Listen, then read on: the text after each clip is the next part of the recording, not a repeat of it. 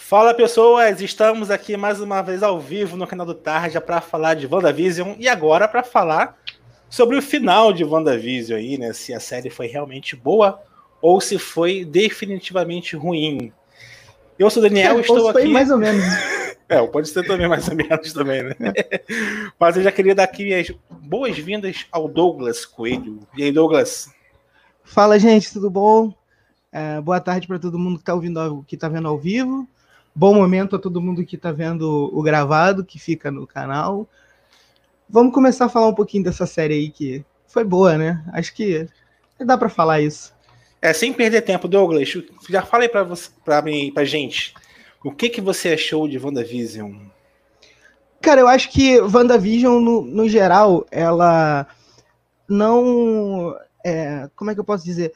Não atendeu as minhas expectativas, mas eu acho que isso acabou sendo bom, assim, porque à medida que a série foi avançando e a gente ouviu muito que essa série mudaria os rumos do MCU, que ela ia fazer... que ela seria um divisor de águas ali no MCU, que ia ter mudanças profundas no... A gente começou a especular que teriam mudanças profundas dentro do universo da Marvel, tanto nos cinemas quanto agora nas séries. E... à medida que a gente foi vendo que tipo de mudanças isso podia trazer, a gente foi ficando assustado, né? Tipo, os mutantes serem fruto dessa dimensão que a Wanda criou, que seria um negócio horroroso. Não sei, o vilão Mephisto, que não é um vilão que eu particularmente estou muito animado para ver no cinema. Esse tipo de coisa. E aí a gente começou a criar, eu comecei a criar esse tipo de expectativa, né, de ver alguma coisa que mudasse o paradigma, e que bom, isso não aconteceu, tá ligado? Não teve nenhuma mudança muito drástica de paradigmas no MCU, a série é fechada basicamente em si mesma, é uma boa série, é uma história bem legal, e tá bom, tá ligado? Acho que é isso, acho que eu gosto disso. Eu te acompanho no teu raciocínio, eu acho que a série, o problema todo, assim, da maioria das séries e filmes que temos atualmente é a expectativa, né, cara? E assim, a expectativa criada por WandaVision, até por ser a primeira série da Marvel, do MCU, na verdade, né? E também por vários canais aí, sites, criando teorias em cima dos episódios, né, semanalmente, acabou que a expectativa dessa série era hypada pra caramba, assim, e mudava a cada episódio, sabe? Cada um tinha uma teoria. Sim. Teve a teoria do Mephisto, a teoria do Reed Richards, né?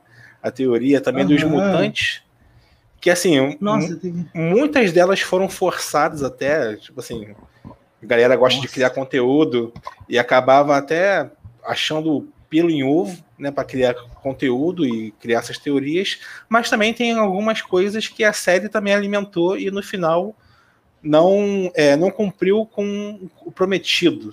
Né, até temos aí o Pietro, que depois a gente vai até falar um pouquinho mais sobre ele. Mas assim, eu acho que é uma série bem interessante de diversas maneiras, assim, pra mim, né? Eu acho que foi uma série que teve uma boa história fechada, uma série que teve um conteúdo bem interessante, porque ela foi uma série que falou sobre o luto, né? E a elaboração deste luto, né? Tudo ali que a Wanda tá passando, a Wanda tá passando ali em Westview, é uma elaboração do luto dela, assim, até para ela poder, né, digerir tudo aquilo que aconteceu na vida dela. E sim, foi bem legal, assim, mas só que muita gente antes estava achando que a série seria uma grande homenagem às sitcoms das décadas passadas e tal. E tinha gente que ficou muito frustrada por isso, e tinha gente que ficou muito animada em ver só isso da série também. Ver só essas homenagens e tudo mais assim.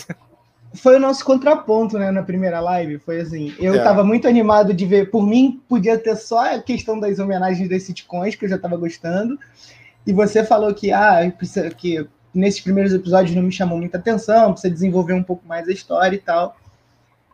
E acho que não foi nem tanto para mim, nem tanto para você, né? Porque eu acho que as homenagens, elas foram boas e foram divertidas de ver, né? A gente teve Malcolm in the Middle depois, né? Depois daqueles episódios que a gente falou, teve Malcolm in the Middle, teve aquelas séries de meio documentais, né? Tipo, teve uma pegada... O último episódio que falou de séries, assim, teve uma pegada meio... aquela coisa de The Office, né? De ter a câmera, da pessoa falando com a câmera. Essas coisas assim. Mas acho que, em geral, foi muito legal, cara. Eu gostei muito do...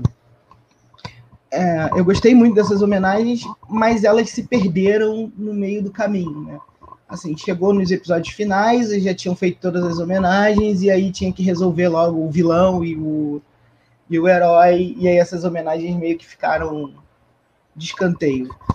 A gente teve homenagem até, acho que até o episódio 7, né? Que é o episódio que a Agatha Harkness se revela, que aí já são as homenagens aí, tipo, Modern Family, né? Ao The Office também. Meio anos 2000, né? Que tem essa pegada de câmera, de ser meio documentário, meio câmera em primeira pessoa, de documentário e tal. Depois disso...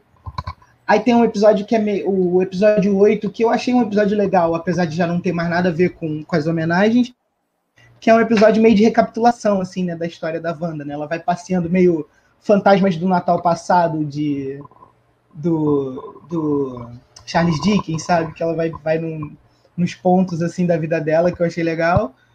E o último episódio que conclui a série, acho que bem... não é um clímax, não é uma história, nossa, caramba, que final, mas é um bom final, assim. Acho que encerrou bem. Já queria aqui mandar um abraço pro meu querido Marcos Alencar, que já deixou um comentário aqui na live. Fala, pessoal do Tarja, será que nessa live vai ter Mephisto? Me avisa, porque aí eu saio correndo. Cara, não vai ter Mephisto, não. Pode ficar tranquilo, Marcos, que daqui não vai rolar Mephisto. A gente nem conhece direito Mephisto. Foda-se, Mephisto. Foda-se. Mephisto. Desculpa o linguajar aí, gente. Vamos fazer uma promessa aqui, que se a Marvel de fato introduzir esse vilão no universo dela, a gente faz uma live aqui com o Raul e com o Vinícius, e a gente fica umas 3-4 horas aqui só falando de Mephisto com aqueles dois, tá? Porque eles devem saber tudo sobre esse vilão. Mas, por enquanto, não vai ter Mephisto, até porque eu e o Daniel, a gente sabe muito pouco, acho que eu nunca li nada sobre o Mephisto, eu só sei que ele é tipo o diabo do universo Marvel, mas também aí é quase nada, né, que eu sei. Mas falando em Mephisto, Douglas, eu acho que é importante a gente salientar aqui bem a questão toda dessas teorias que foram criadas aí na internet, né? Tanto do Mephisto, tanto do Quarteto Fantástico, dos X-Men e tal, que, tipo assim, a galera ficou realmente empenhada em produzir conteúdo, fazendo teoria, né? Tentando achar pelo em ovo, pegando easter eggs, e aí, a partir desse easter egg, expandindo a parada para uma coisa super grandiosa, que, assim, imaginou uma coisa muito grande para o que a série era realmente, né? A série ali era uma série de 9 episódios da Wanda e do Visão, sabe? São dois personagens super coadjuvantes na MCU que, enfim, ganharam seu protagonismo numa série, que teoricamente seria um produto de segunda categoria da Marvel, né? E assim, a galera projetou que essa série iria resolver tudo, iria colocar o Mephisto, um novo vilão para a fase 4, não sei o quê, que também vai dar pontapé inicial nos Mutantes, vai inserir o Quarteto Fantástico e tal, daqui a pouco ia aparecer o Demolidor também. Tipo assim, foi um rolo compressor de teorias que aí, depois desse final da série, achei um final honesto e bonito até pra série, assim, vem um pessoal falando que se decepcionou, que foram enganados pela série e tal. Sabe, eu achei isso muito exagero, assim, sabe? A galera, sei lá, muita vontade de querer descobrir e estar certo das coisas, sabe? Se essa galera fosse Sherlock Holmes, a gente estava fodido. Os investigadores aí. Sim. Eu acho que qualquer produto de mídia digital, de conteúdo, assim, né? Qualquer produto de cultura pop tá sujeito a esse tipo de teorização e tal, né? E a gente que é fã, que é nerd, que é chato pra cacete, a gente gosta mesmo disso em certo nível, né? E eu me lembro muito, tipo, em escala, eu acho que em escala muito menor, mas a WandaVision teve muito aquela pegada meio, em escala muito menor, mas muito aquela pegada de Lost, né, que qual é o próximo episódio, que tinha as teorias, tinha fórum só para fazer teoria, a galera pirava muito com Lost, né? Você, Daniel, que é mais velho que eu, lembra disso mais do que eu, né? Que tinha os fóruns, tinha as paradas na internet, que eu pirava toda semana com... tentando descobrir alguma coisa nova, formando teoria, fazendo não sei o que lá. E eu acho que o grande problema disso é que o que a gente está tendo é uma indústria dessas teorias, né, cara? E tem gente muito... Até tem produtores de conteúdo muito bons que estão só fazendo isso, assim, tipo, só focando em teoria, em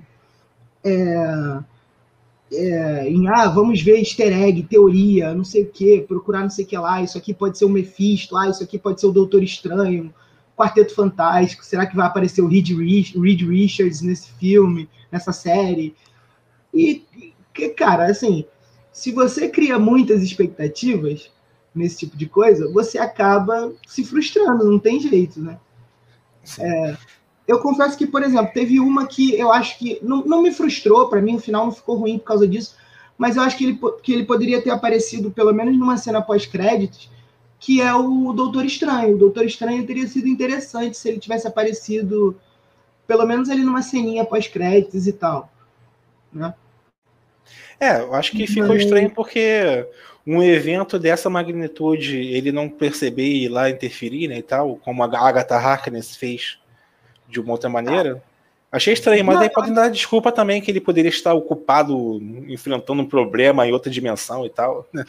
Mas acho que a questão assim não é nem a desculpa ou qualquer coisa. É que já estava colocado que o próximo filme do Doutor Estranho vai ter algum envolvimento com essa história de WandaVision, né? Que vai ser o multiverso da loucura, que eu achei esse nome genial, inclusive. Eu tô hypado só pelo nome do filme, eu achei maneiro. Aí eu pensei assim, eu gostaria de ver pelo menos um gostinho, sabe, de Wanda e Doutor Estranho, para eu ver qual é.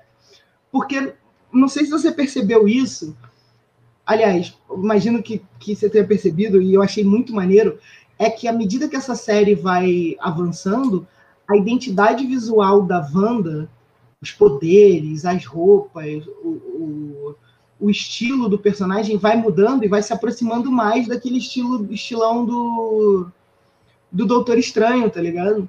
Tanto que no final ela tá lá, aquela cena pós-crédito que ela tá fazendo café e o espírito dela tá lendo lá um livro, aquilo é muito Doutor Estranho, a identidade visual dela tá completamente inserida ali no... Não, ali é até a projeção astral, que é um poder característico do universo do Doutor Estranho, né? Isso, exatamente. E aí eu fiquei assim, eu queria um gostinho desses dois já para eu me animar pro filme. Mas não teve, tudo bem, eu tô animado pelo filme porque eu gosto o filme do Doutor Estranho é um filme maneiro. E a Wanda eu achei muito maneiro o final, assim. Ela virando bruxa mesmo, assumindo o manto de Feiticeira Escarlate, colocando aquela roupa maneira, eu espero que... Feiticeira Escarlate que parece que realmente é uma entidade, assim, né? Ela vai assumir a identidade do Feiticeira Escarlate nesse universo que tá se montando aí, né, da magia, da Marvel. Mas assim, a gente tava falando aqui das teorias antes, e as decepções e tal, e tudo mais assim, mas a série também realmente, ela provocou algumas coisas. E justamente para isso, né? Como aqueles comerciais que apareciam nos episódios, né, e tal, da torradeira que ficava piscando, tu vê que tudo ali tinha um fundo dentro da história, que eram tipo memórias traumáticas dela e tal. Mas também ela provocou de uma forma o universo nerd, digamos assim, né? Que foi a questão da aparição do Pietro, né? Quando o Pietro apareceu aí que todo mundo teve a cabeça explodida, porque foi o Pietro que era do outro universo da Fox, dos X-Men, né, e tudo mais. Fez tipo assim, fez uma junção louca. Foi até seria até uma boa desculpa para certos personagens legais do universo da Fox entrarem no universo da Marvel, né? Mas no final, né, bastou de o Pietro aí, né, que era, na verdade era um cara normal, que estava ali sendo controlado pela Agatha Harkness e promovia uma piada de ereção, né, que o nome dele era Ralph Bunner, né, e tal. É isso. Cara, eu queria saber a tua opinião, o que você achou disso? Porque eu, particularmente, eu achei muito legal. Eu gostei disso. Mas eu queria saber o que você achou e depois eu falo a minha opinião. Porque... Cara, assim, eu achei ok, assim, eu não achei isso engraçado, entendeu? No final, tô ok, perdeu um tempo ali com ela, com a Mônica Rambeau, que a Mônica Rambeau poderia ter saído do domínio dele há muito tempo, e tal, assim, achei ok, mas assim, eu só não gostei muito de como eles manipularam essa informação para que, justamente, nós criássemos teorias e tal, né, criássemos alguma expectativa, e no final as pessoas ficarem decepcionadas e eles reclamarem disso, né? Reclamarem, não, gente, aqui é só uma série que fala sobre o luto, mas vocês mesmos que brincaram com isso, sabe? Tudo bem que sim, teve gente que viajou muito, mas... ok, talvez assim... Talvez essa entrevista tenha sido de um tom ruim, mas se eles tivessem falado, foi só uma piadinha que a gente quis fazer, sabe? O cara estava disponível, a gente achou que ia ser legal, que ia ser divertido colocar ele na série, para deixar vocês confusos mesmo. E eu achei legal, eu achei maneiro, assim, que quando ele apareceu, a gente teorizou um monte de coisa. Será que é um universo paralelo, que não sei o quê? Será que esse Pietro é o mesmo Pietro dos X-Men e tal? No final, não, tá ligado? Ele só era um dos moradores lá de Westview. Eu curti, eu achei muito maneiro isso. Deixa eu dar uma lida aqui nos comentários do Marcos aqui. Ele mandou aqui, eu entendo o hype das teorias e tal. O Ultimato, por exemplo, entregou fanservice a rodo, agradou muito mesmo com os defeitos que a gente já sabe. Né, sim. As teorias vão existir, né, cara? Mas só que o lance é que às vezes a galera parece que se esquece de assistir a série, ver como é que a série é. E entra no da teoria, sabe? A galera assiste a série da teoria, não assiste a série da televisão. Entendeu? Porque eu acho que... Esquece de assistir. Ele falou do Ultimato, eu acho que o Ultimato é um pouco mais complexo de falar de fanservice, de hype e tal, porque, assim, foi o que eu falei lá no texto, a gente conversou muito sobre isso. Ultimato era assim, como fazer um filme mais épico do que como dar uma sensação de gravidade maior do que Guerra Civil, que a gente colocou 32, 33 personagens na tela. Guerra Civil não, é Guerra Infinita. Não, é Guerra Infinita, isso, desculpa. Guerra Infinita, que a gente colocou 33, 32 personagens na mesma tela, numa luta, num combate e tal. Então, eu acho que... E também tem a questão do Ultimato ser um filme de celebração também, porque era o fim de um momento ali do MCU que é gigantesco, que é uma parada nunca antes vista e tal, tem outras comparações. Eu acho que no fim, foi o que eu tava até falei com você, o Daniel. Eu acho que WandaVision é legal você pensar que o WandaVision ele é a estrutura do MCU.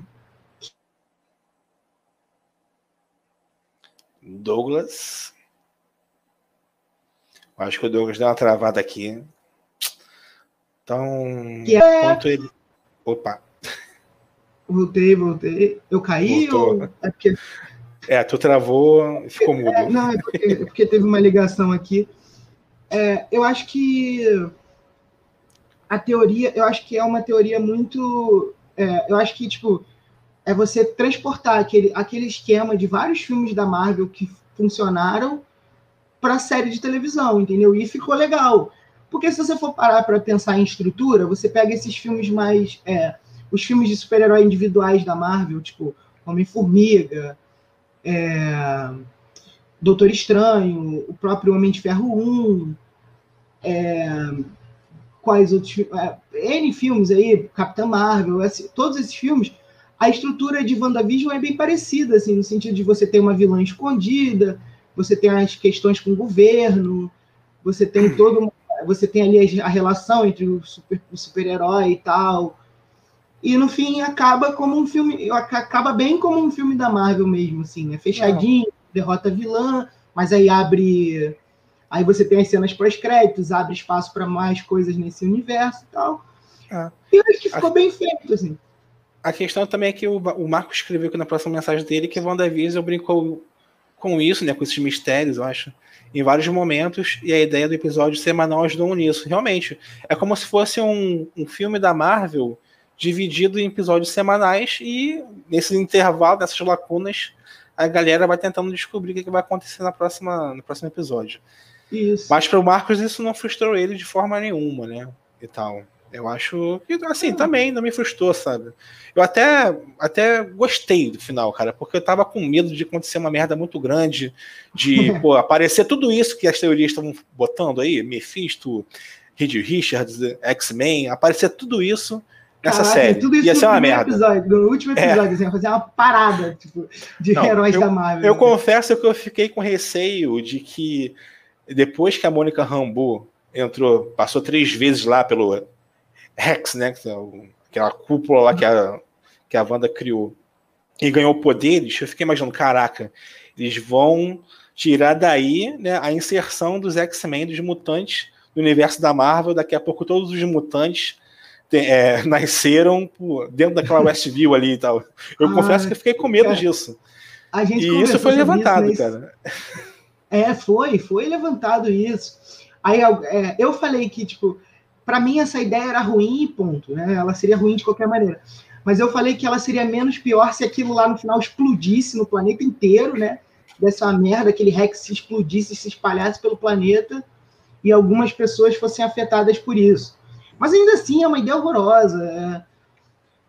E a verdade é que, aí para mim, é a minha opinião, e eu acho que o MCU vai ter muita dificuldade para introduzir os mutantes nesse universo, porque não só o universo não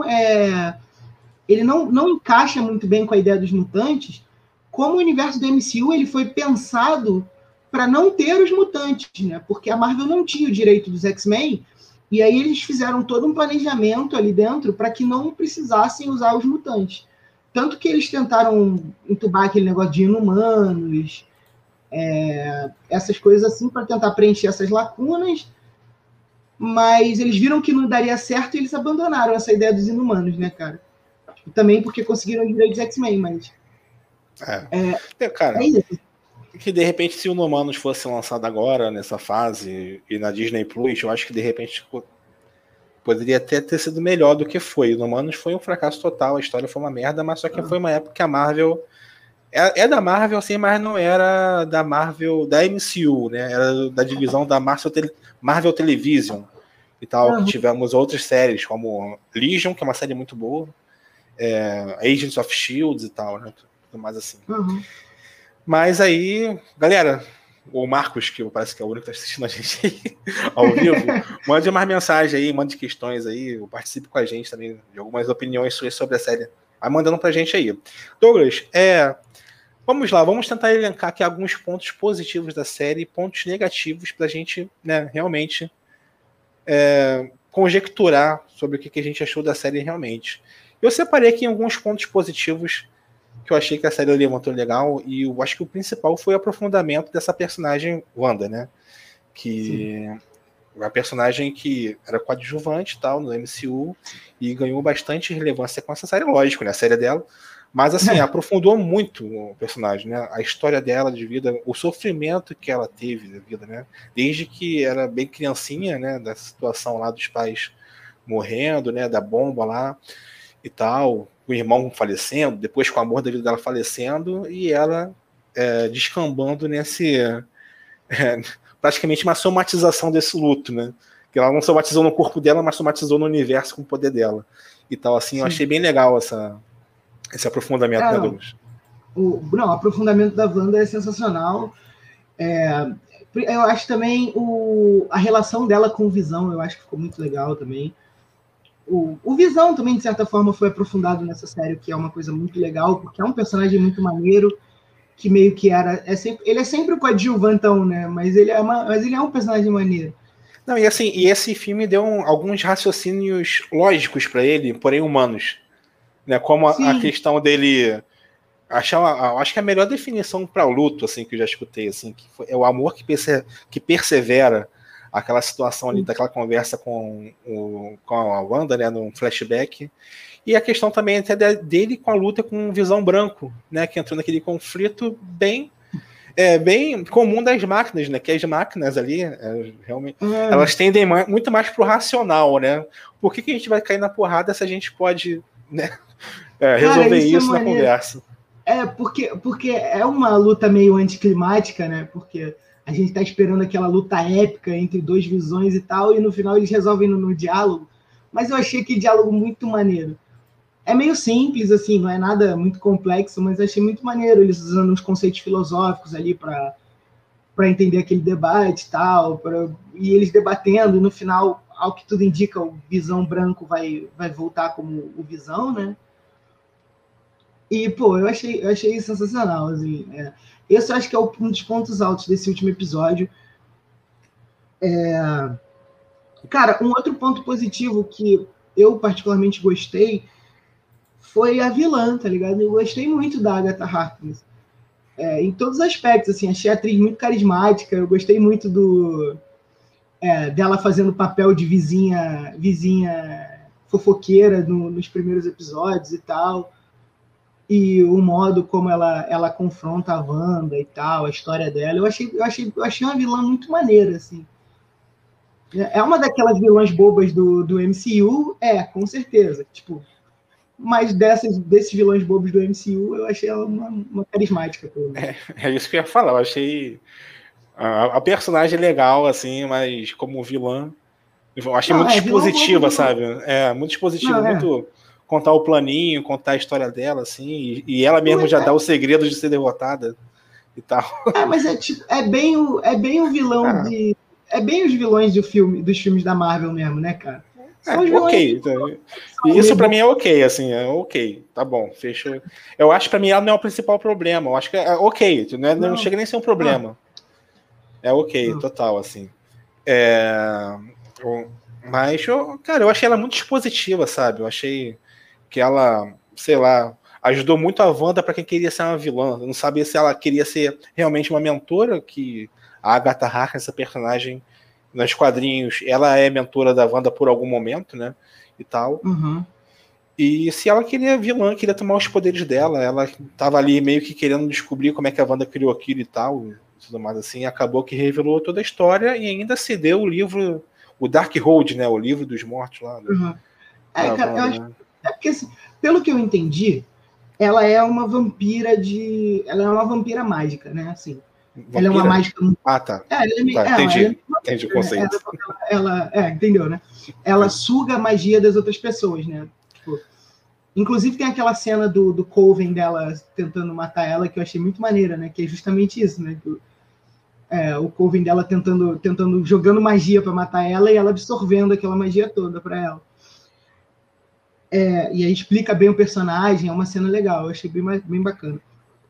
O que eu entendi foi assim... Ela viu aquela explosão mágica, ela viu aquela quantidade de magia gigantesca acontecendo ali em Nova Jersey, e ela quis roubar aquela magia ali. Só que ela não estava entendendo o que era aquilo, né? Tipo, então o que eu entendi é isso. Ela meio que funciona como mentora num tempo, querendo entender o que está acontecendo ali. Porque para ela é importante entender aquela magia ali se ela for absorver, entendeu? Se ela for absorver aquela magia, ela precisa saber o que é aquilo, tá ligado? Foi meio isso que eu entendi. Entendi. Ela tinha que ajustar ali, digamos que, o baú para poder receber o tipo de magia lá e tal. Porque ela não sabe o que... Não é nem ajustar, tipo... Para ela conseguir usar aquilo ali... Ela precisa entender aquilo para poder saber usar depois, entendeu? Então, por isso que ela tá ali, tentando saber os segredos, como que a Wanda fez, o que ela fez para fazer aquilo ali e tal. Porque ela mesma fala, é um nível de poder tão grande que, assim, ela fala, um bruxo muito forte, muito experiente, consegue fazer, tipo, uma ilusão, uma realidade ilusória por alguns momentos e num curto, assim... Consegue fazer uma pessoa ilusória, um objeto, alguma coisa assim. A Wanda fez uma cidade inteira, tá ligado? Tipo, ela manipulou a realidade num nível muito estratosférico. Ela reescreveu a nível molecular, tanto é que a Mônica Rambeau tem seus poderes ganhos dessa forma, né, e tal. Isso foi legal que, porra, exponenciou o poder pra Wanda pra outro nível. A gente que sempre achou a Feiticeira Escarlate, a Wanda, né, que então não era Feiticeira Escarlate no universo do MCU. A gente sempre achou ela muito aquém do que é a personagem nos quadrinhos, né? E agora, realmente, isso foi legal, assim, de entender o poder dela. Na verdade, a gente não entendeu muito bem, que tem um lado de magia negra que a gente vai entender mais pra frente, mas saber o quão forte realmente ela pode ser e tal. E, Douglas, queria te fazer uma pergunta aqui, tá? E até aí na tela. Wanda e Visão, o casal, né? Não a série. WandaVision é o melhor casal do MCU? Cara, eu acho que sim, né? Porque os outros casais são tão... né? Eu não gosto muito do Tony Stark e da Pepper. Acho... tô tentando lembrar aqui outros casais. Tony Stark e Pepper Potts é chato. O Thor e a Natalie Portman também é um saco. Quem mais tem? Tem Homem-Formiga e Vespa, mas... tem o Capitão América com a Agente Carter lá.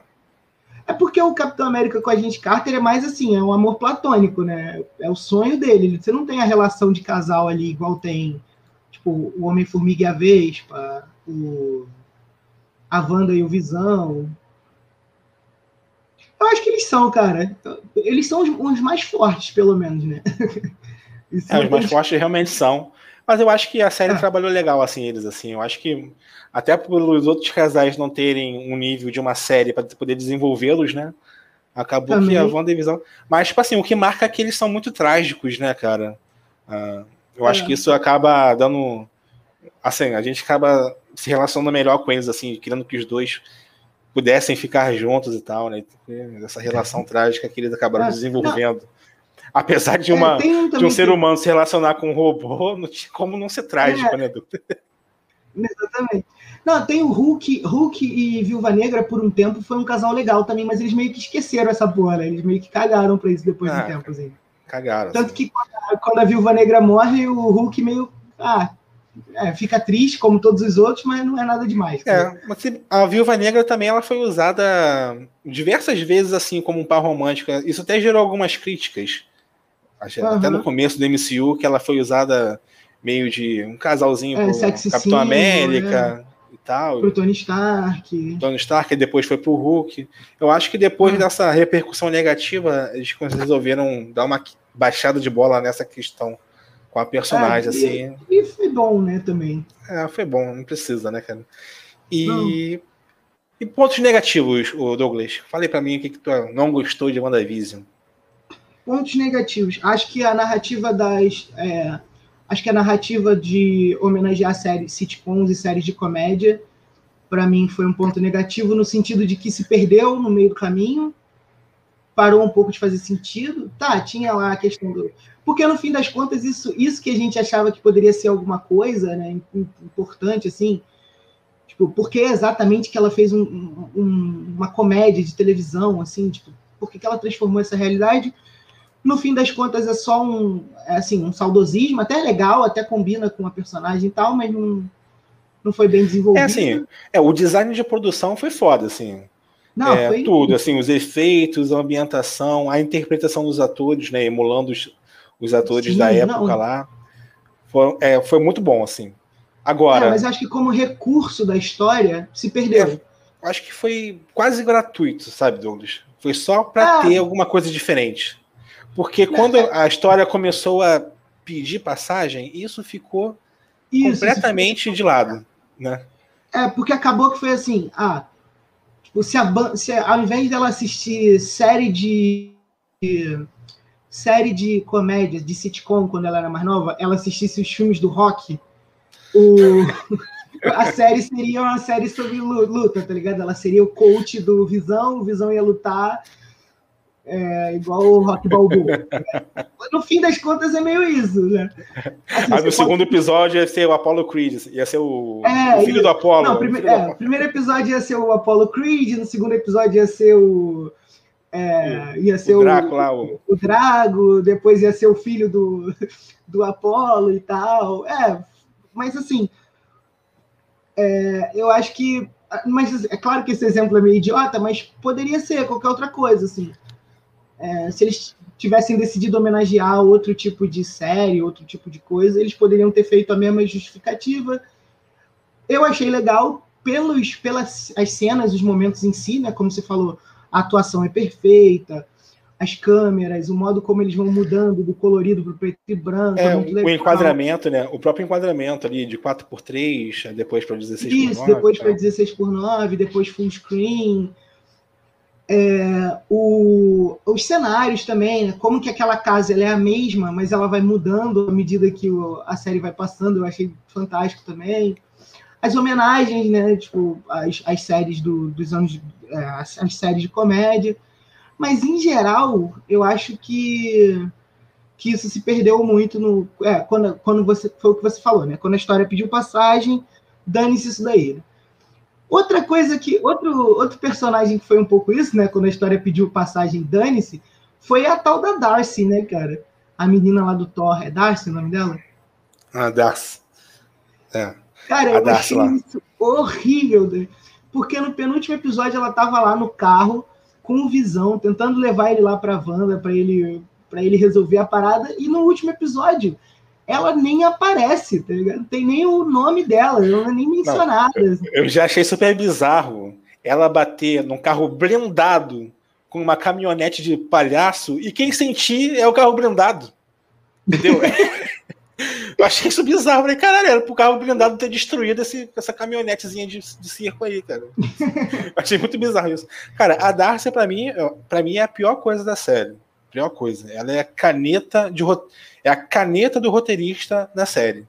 Ela, tudo que o roteirista precisava que uma coisa andasse, ela usava ela e ela na hora resolvia. Invadia um firewall fodão, não sei o que, invadia o outro, não sei o que, barabá, entrava, explicava a história pro Visão toda, entendeu? Chegou lá, bateu no carro do vilão no final e tal. Eu acho maneiro que eu tenho a impressão de que todo mundo que faz curso de exatas no universo Marvel vira hacker. Tá, deve ter lá no curso Hacker 1, tá ligado? Cara, eu achei interessante, cara, o Douglas, que teve um episódio assim, que ela chegou e hackeou rapidinho, pegou, olha isso aqui, tô pegando a transmissão deles aqui, que eles estão com alguma coisa que é mais. Ah, vão vocês antes, porque eu tô aqui com um firewall aqui especial, que tô com dificuldade de entrar nele. Aí passa 3 segundos, ela passou já o firewall. Não, e o melhor é assim, tipo, ela tá várias linguagens de hacker e tal, que aí na primeira cena dela na série, que é lá no episódio 4, que ela tá naquele caminhão lá, que ela foi chamada pela Sword, ela tá com um monte de gente, e aí pergunta pra ela, tipo, qual é a sua você tá aqui por quê? Qual é a sua especialidade, né? Meio aquele negócio de presídio, só que de gente inteligente. Aí ela fala, eu sou astrofísica, tá ligado? Tipo, mano, assim, beleza, você tem que saber mexer com o computador, fazer modelos e tal, mas como é que ela sabe hackear o firewall? Tipo, o que a coisa tem a ver com a outra, sabe? É tipo como se o rádio do The Big Bang Theory fosse um grande hacker mundial. E o mais triste, cara, é que, assim, eu gosto da personagem desde a época do Thor, tá ligado? Porque eu acho essa atriz carismática, ela é comediante, ela é muito boa. Cara, eu adoro. Parecia aquela série Two Broke Girls, não era ela? Ela fazia Two Broke Girls. E, pô, eu acho ela muito maneira, cara. Ela é muito divertida. Até porque tem momentos ali que ela é uma espectadora dentro do... Eu derrubei meu celular aqui, me empolguei. Ela é uma espectadora dentro do... da série, sim, né? Ela fica shippando os dois. Ela fala do... eu tô viciada já, eu tô hypada aqui, eu quero ver o próximo episódio, não sei o quê. E eu achei que eles podiam ter explorado isso melhor. Eu achei que o personagem inteiro podia ter sido melhor usado. Eu achei que o Agente Wu, né, que é o que veio do filme do Homem-Formiga, achei que ficou melhor que ela, assim, com relação a... sei lá, a não ser tanto recurso de roteiro assim e tal. Mas, enfim, respeita aí quem discorde de mim. Só dando uma passada nos comentários do Marcos aqui pra gente, ele colocou assim, ó, em Dinastia M, cada um viveu uma realidade que era boa para todo mundo em tese. O Homem-Aranha era aceito pelo público, por exemplo. Na série não tem isso, infelizmente. Eu acho que a série não adaptou... Pegou algumas questões, né, algumas bem genéricas, assim, de Dinastia M e tal, como o lance de manipular a realidade da Wanda, né? Eu acho que essa série também, ela abre possibilidades, entendeu? Assim, agora a gente sabe que a Wanda pode manipular a realidade. E a Wanda é uma feiticeira, né? Então a gente sabe que feiticeiros fortes, muito poderosos, podem fazer isso. A gente não sabe aí se talvez o homem, talvez o Doutor Estranho possa fazer isso também, em algum nível, não sei. Mas abre possibilidades. Quem sabe a gente pode ver um negócio mais aprofundado com relação a esse negócio de multiverso no futuro, né? Apesar de que eu não sei se eu sou uma grande fã dessa ideia, mas pode acontecer. Ele também mandou aqui pra gente: a ideia das séries foi legal porque trabalhou outras épocas, ao invés de ficar homenageando somente os anos 80, como muita gente tem feito repetidamente por aí. Na verdade, assim, anos 80 já virou clichê, assim, das homenagens, né? A verdade é que nostalgia vende, né? E nostalgia dos anos 80 vende mais do que as outras, né? Por algum motivo. Mais. Acho que é porque quem consome hoje em dia viver os anos 80, né? Mais do que qualquer outra coisa. É verdade. Mas essa série também, ela foi além dos anos 80, mas também investiu na nostalgia e tal, isso mais assim, né? Sim, aí é legal. Foi legal, assim, as homenagens foram bem legais, assim, de fazer um episódio para cada situação. Mas como a gente falou, no final da série, isso tudo foi se perdendo para a história. O que pareceu essas homenagens serem muito vazias até. Como ponto negativo aqui, Douglas, eu queria falar justamente dessas muitas inconveniências que aconteciam, principalmente pela Darcy, né? O vilão ficou uma coisa... O vilão lá, o diretor Hayward, né? Da S.H.I.E.L.D. também não gostei. S.H.I.E.L.D. não. Da Sword, né? Sword. Foi uma merda, cara. Ele ali virou um vilão de, série do Batman dos anos 60, sabe? Revelando o plano no final. Sabe quem ele me lembrou enquanto vilão, assim? Aquele filme do Thor, do Hulk, com o Edward Norton. Aquele cara lá, que depois aparece no Guerra Civil também. Aquele... É o General Ross, né? Sim. Não gosto. Coronel. Em geral, eu não gosto de vilões assim. Ele também não fez muito sentido com a série. Cara, geralmente tudo que é envolvido com essas agências secretas aí é uma merda, né? Vamos ser sinceros. Uma merda. Sword, mas assim... Mas esse vilão foi uma camada mais embaixo ainda, porque ele, ele esmerdalhou tudo, cara. Ele foi vilão de clichê, de histórias, de criança, assim. Ele revelou o plano. Ele fez a pior coisa possível, cara. Ele, ele resgatou o Visão Branco lá e tudo mais, botou pra funcionar novamente e mandou o Visão Branco lá pra enfrentar a Feiticeira Escarlate novamente com uma única diretiva só, de matar o Visão. Ele reativou o Visão Branco e perdeu em 5 minutos, cara. Perdeu uma conversa. O melhor é que, assim, eu não sei se você percebeu, mas, assim, o projeto Catarata lá, os arquivos do projeto, estavam mais bem protegidos do que o robô que eles fizeram, do que o Catarata, né? Porque, assim, tinha um monte de pasta de firewall, tinha que hackear um monte de coisa para poder entrar no arquivo do projeto.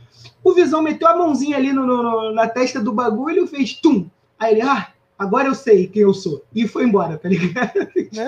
Cara, então, eu até achei legal a questão ali do Visão, né? Os dois Visões ali debatendo, mas eu achei, caraca, tu acabou de perder uma máquina, você mesmo falou no começo da série, de 3 bilhões de dólares, entendeu? De vibrânio. De bobeira, eu achei maneiro assim. Eu gostei da ideia de ter os dois Visões. Eu acho que acrescentou a série ter os dois Visões, só que o que falhou para mim foi como a série estruturou esse encontro entre os dois Visões. Assim, porque a gente tinha um Visão que era o Visão da Wanda lá, né, a personificação da joia da alma, e você tinha um outro Visão que era só o corpo físico, que é até um conceito muito legal, né? Você tem a mente, né, a joia da mente, e o corpo separados e em contato, assim, ao mesmo tempo, né? O que eu achei legal. Mas, putz, cara, depois disso, foi muito... Mas pra chegar ali, foi muito fraco, tá ligado? Foi muito fraco. Essa Sword, assim, por que isso existe, sabe? Tipo, qual é a diferença da Sword e da S.H.I.E.L.D.? Tipo... Ah, cara, outra questão também que, porra, que tem a ver com isso também, é tipo assim, eu até conversei com o Douglas durante a série, que eu achei muito estranho, tipo assim, o Visão, ele morreu, na verdade ele sacrificou pro o Thanos não pegar a joia dele, aí o Thanos voltou no tempo e matou o Visão arrancando a joia da testa dele, ou seja, ele morreu duas vezes, uma assassinado, outra ele se sacrificou por um bem universal, assim, bem comum. E tá, aí depois teve o blip lá, que alguns dos heróis foram, né, pulverizados, tal, assim, esfarelados, porém ficou um núcleo ali de sobreviventes, como o Capitão América, a Viúva Negra, o Hulk, algumas pessoas lá de Wakanda ficaram vivas lá dentro de Wakanda mesmo, onde jazia o corpo sem vida do Visão. Sim. Por que eles não tentaram reanimar? Não, nem tentar reanimar. Tipo assim, por que não pegaram o Visão totalmente feito de vibrânio? E o Wakanda tem toda uma questão ali de cuidado com seu próprio vibrânio e tal, tudo mais assim. Por que ele saiu de Wakanda, cara? Porque o corpo do Visão foi parar com a Sword, sabe? Eu não consigo entender isso. O pior é nem ele ter saído de Wakanda, porque eu entenderia ele ter saído de Wakanda porque, sei lá, o governo dos Estados Unidos pediu. Ou mas o Tony Stark não tem jurisdição em cima. Não, mas o que eu acho mais louco é, tipo, é que ele não saiu de Wakanda e foi, tipo...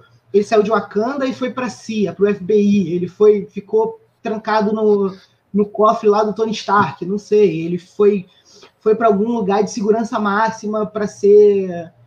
Pra ficar lá preso, pra ficar lá... Pra que ninguém tentasse reanimar ele, porque ele é uma arma em potencial muito forte. Não, eles botam ele numa agência bezona lá no S.H.I.E.L.D., no Sword, tá ligado? Que eu até agora ainda não entendi. Eu até agora não entendi qual é a diferença de Sword e S.H.I.E.L.D. Não adianta, ninguém conseguiu me explicar. Porque um cuida de questões alienígenas. Pô, a S.H.I.E.L.D. foi criada pelo Samuel Jackson, pelo Nick Fury lá, por causa dos Skrulls e dos Krees lá no Capitão Marvel. Então, tipo... Pra que serve a Sword? Eu não entendi, eu não entendi a diferença. É tipo, é só burocracia, mano? É tipo, tem que encostar um general ali no ministério, tá ligado? Dá uma porra de uma agência secreta pra ele e ele para de encher o nosso saco. Cara, eu aceito uma agência governamental querer tomar o Visão pra ela e fazê-lo de uma arma pra si.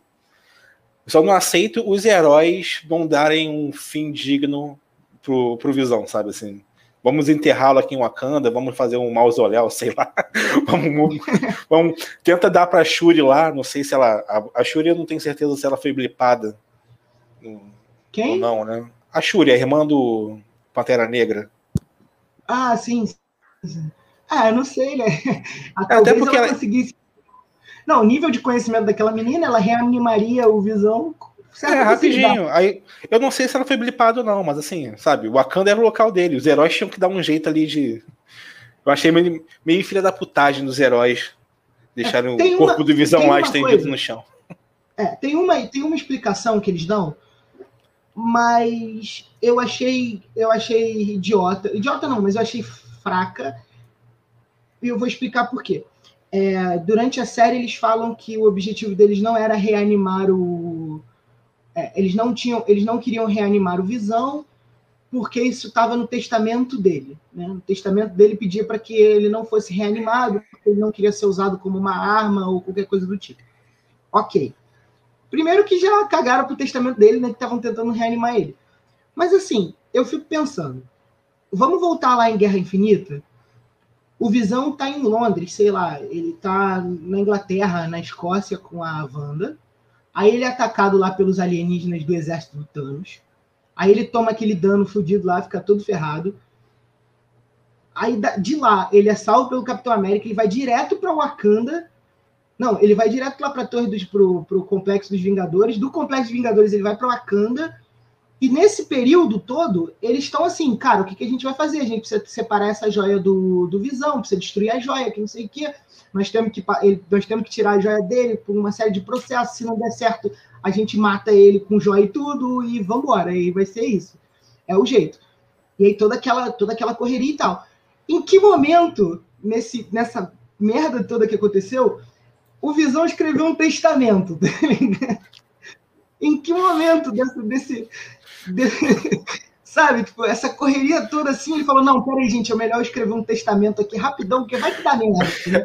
Rapidinho que eu vou ali no fórum, rapidinho. Vou reconhecer firma aqui. Reconhecer firma, cartórios, caralho, vambora, peraí, gente, rapidinho. Vou fazer esse testamento aqui. Ah, na verdade, eu não sei o que ele falava ali, se era verdade ou mentira, aquele Hayward, né? Não sei se isso foi uma história que ele inventou, que ele também inventou que a Wanda tinha ido lá e roubado o corpo do Visão, a gente viu que não era verdade. Aí, de repente, esse testamento também não existia de verdade, né? Não parece, porque dá a impressão de que a Rambeau meio que conhece esse testamento também. Porque ele fala, tipo, porque ele fala do testamento e a Rambeau fica, mas se tá no testamento dele, por que a Wanda roubou o corpo, não sei o quê? Não sei, eu não gostei, pô. É, verdade. Tu falou aí, Mônica Rambeau aí, até botei a imagenzinha dela aí na tela, uma imagem até maneira, assim, tudo mais, assim. Parece que ela virou a heroína Fóton, né? Fóton não, Espectro. É Espectro. Agora, ela já foi esses dois personagens nos quadrinhos, eu acho que é Espectro que ela vê, espectros de poderes, de energias e tal. Eu acho que foi Espectro que se tornou na série. E assim, o que você achou dela ter ganhado os poderes nesse evento e já dar uma encaminhada na série para ela participar do próximo filme aí da Capitã Marvel, né? Da Capitã América. Cara, pra ser bem honesto, assim, eu achei meio qualquer coisa, assim, meio pombo. Eu gosto, assim, não é ruim. Também não é, nossa, que maneiro, que heroína fantástica e tal. Talvez eles possam explorar ela melhor no filme da Capitã Marvel, mas, putz, aí na série da Wanda eu achei o personagem dela meio... Como todos esses personagens de agência secreta, tá ligado? Eu achei muita forçação de barra, do mesmo jeito que o agente lá, Hayward, era muito forçado pra ser uma merda, pra ser um vilãozinho de merda, ela era muito forçada pra ser a menina que entende os heróis e tal. Ela até dá um perdão pra Wanda ali no episódio final, que eu achei muito escroto. Vem cá, a parada... Você não foi a principal vítima, entendeu? Você não pode perdoar, tu não pode assim... Não, eximir a culpa da Wanda. Vai sair um Billy Butcher dali de Westview, cara, eu tenho certeza. É. Vai sair um Huey dali, tá ligado? Porque não, eu acho até legal que... acho até legal que dali é um evento que pode dar mais caldo pra sopa aí pra frente aí, né, cara? Porque pode... O governo pode ter ficado puto com a Wanda, tá atrás da Wanda, e com isso ficar puto com os heróis também. Ter gente que se revolte com os heróis e crie mais vilões e tal, assim, né? Eu achei legal. E ela simplesmente chegou, eu te entendo, eu faria a mesma coisa se tivesse seu poder e tal. Só que foi uma ideia que já foi usada, talvez pelo melhor vilão desses vilões sem poderes da Marvel, talvez o melhor, que foi o Barão... Barão Zemo. Barão Zemo. Que eu achei um vilão legal do Guerra Civil, e é bem nessa pegada, né? Acho que acontece alguma coisa na vida dele que os heróis matam a família dele. Ele era de... A família dele estava em Sokovia, não era? Sokovia, né? A família toda dele estava em Sokovia, todo mundo morreu naquele bagulho, e ele decidiu atacar os super-heróis. Mas eu não sei se eles vão aproveitar isso de novo, mas saiu. Com certeza que tem um pequeno Billy Butcher ali dentro de Westview, pronto pra enfiar C4 no cu de algum super-herói, tá ligado? Verdade, né? Eu achei ela muito, sei lá, tu não tem direito de eximir a Wanda. A Wanda saiu dali, eu até achei que ela saiu envergonhada pela merda que aconteceu. E assim, ela meio que cagou pras pessoas, né? Ali, né? Você te vergonha pouco.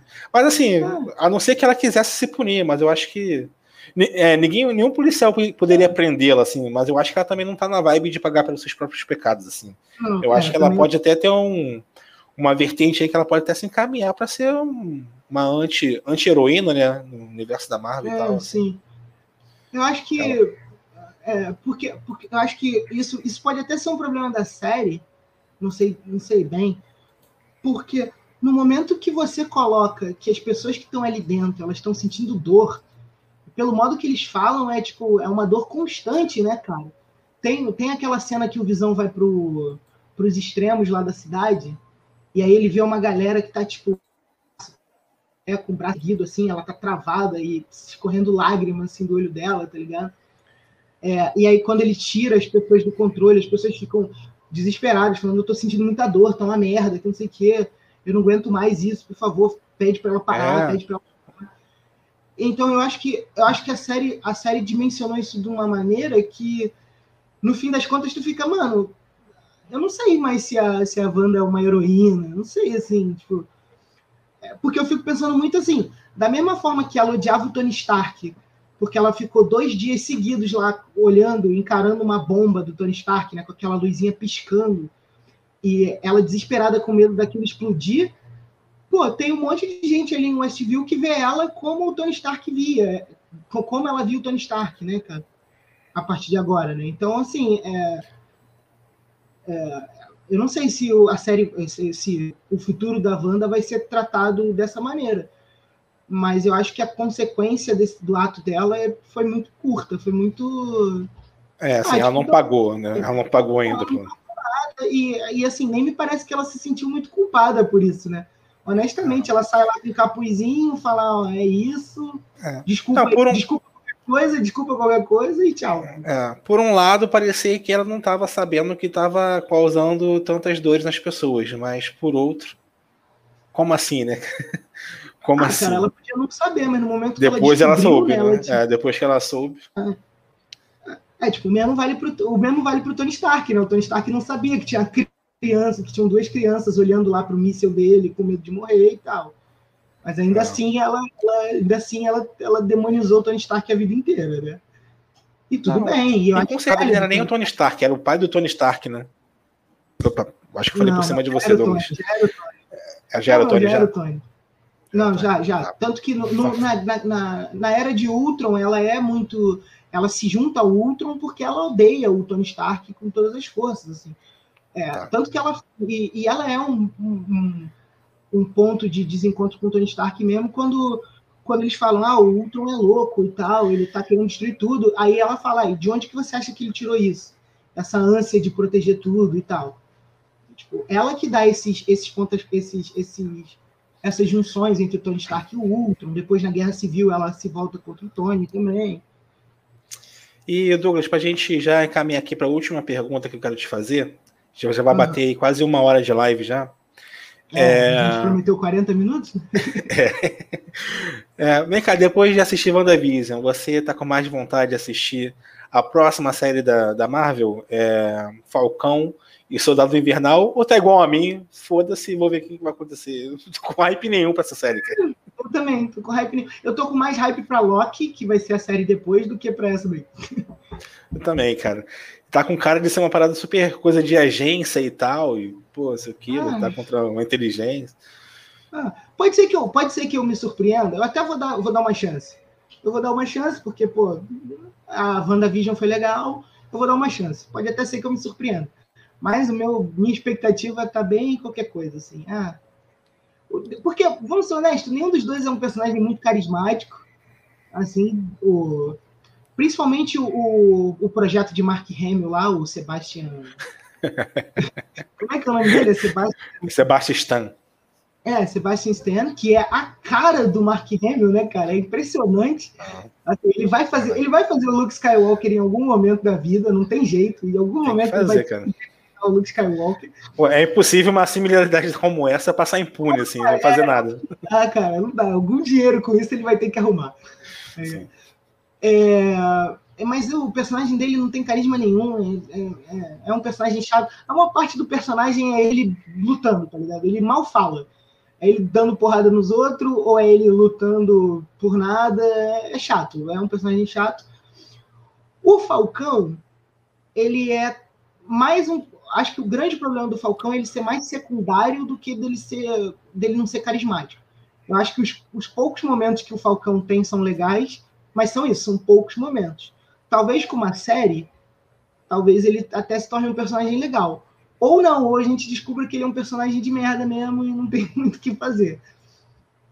É, mas vamos ver. Eu tô mais hypado pra Loki. Loki é uma série que eu tô bem afim de ver, porque eu acho que ela vai ser bem menos despretensiosa do que essas outras séries. O Loki também já não é mais vilão, já não é mais mocinho, já não é mais porra nenhuma, já tá morto também na última realidade que a gente tava. O agente do caos. Vai ser legal ver o Loki só zoando por aí. Tô contigo. Mas a gente não pode menosprezar aí o poder da Marvel de fazer personagens desinteressantes em interessantes, né? Sim. Mas, de repente com a série... de repente com essa série aí até modifica completamente. Mas aí WandaVision realmente foi um bom pontapé inicial aí pra Marvel dessa fase 4, né? Que deveria começar lá com um filme flashback, né? Filme spin-off lá da mulher, da Viúva Negra, que era pra ter estreado aí em meados de 2020 e vai... Nem sei se vai estrear esse ano ainda, eu acho que já foi diversas vezes adiados. Mas aí temos essas séries aí para dar essa...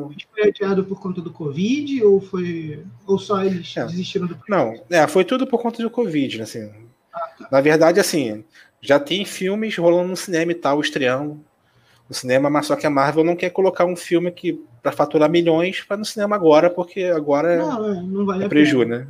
E tal. E também na verdade, é Covid barra medo de prejuízo. É, de flopar, né? Exatamente. E também não deve colocar na Disney Plus, né? Porque tá tendo uma treta entre as distribuidoras, né? Os cinemas e as produtoras e tal. Cara, a Disney Plus... Eu acho que a Disney Plus teve a experiência agora aí de colocar esse filme A Raio e o Dragão, né? No Disney Plus, junto com os cinemas, né, e tal. Mas com valores exorbitantes para quem já é assinante da Disney Plus. Cara, 70 reais. R$70 você vai ali na Americanas e compra um Blu-ray, tá ligado? Se é que alguém ainda compra isso. Será que alguém ainda faz isso? Mas é o preço, né? Não, mal, né, cara? É o preço. Porra, se fosse um Ultimato, eu pagaria pra assistir em casa, entendeu? Uma coisa é você pagar R$100 pra ir no cinema e tal, você com a sua companheira ou companheiro e tal, pagando um lanche. Cria-se um evento ali, né? Agora, assistir em casa, além da mensalidade, pagar R$70, eu fiquei embasbacado quando eu vi. Eu já acho, vou ser bem honesto, eu já acho que o cinema... Eu acho um absurdo qualquer sessão de cinema custar mais do que R$20. A não ser que seja aquelas sessões, tipo, UCI Lux, aquelas coisas, tipo, que a poltrona faz massagem, tem champanhe, vinho, qualquer coisa assim, mas aí não é cinema, é igual camarote de futebol, tá ligado? Você não tá lá pra ver o futebol, você tá lá pelo camarote. Você não tá lá pra ver o filme, você tá lá pelo conforto de uma sala. E aí tudo bem, é problema seu. Mas uma sala de cinema, você ir no cinema e você ter que gastar R$40, R$50 para ver um filme, às vezes você tem que gastar R$50 para ver um filme, porque só tem sessão em 3D. Eu particularmente, por exemplo, detesto 3D, mas às vezes você vai no cinema e só tem essa merda. Vou te falar, cara, a pandemia, eu esqueci dessa porra, cara. Durante a pandemia eu esqueci que voltar ao cinema. Eu tava com saudade com o cinema, agora tu acabou de me lembrar, tem essa porra do 3D, tu é obrigado a assistir filme 3D. Eu falo, sabe qual é o meu sonho? O meu sonho mais doce, assim, é que com essa pandemia, esses grandes circuitos, eles quebrem todos. UCI, Kinoplex, acabou por aí. Quebra logo isso tudo, porque a manutenção é muito grande, muito, muito dispendiosa, e comecem a pipocar cinemas de bairro de novo. Assim. Que o cinema é zoado, a qualidade vai ser pior, pode até ser, cara, mas pelo menos vai ser um negócio mais barato, mais humano, mais digno, né, de você ir assistir. Pô, não dá, cara, você e sua namorada irem assistir um filme e comer uma pipoca, você vai gastar quase R$150. Então é isso aí, então, gente.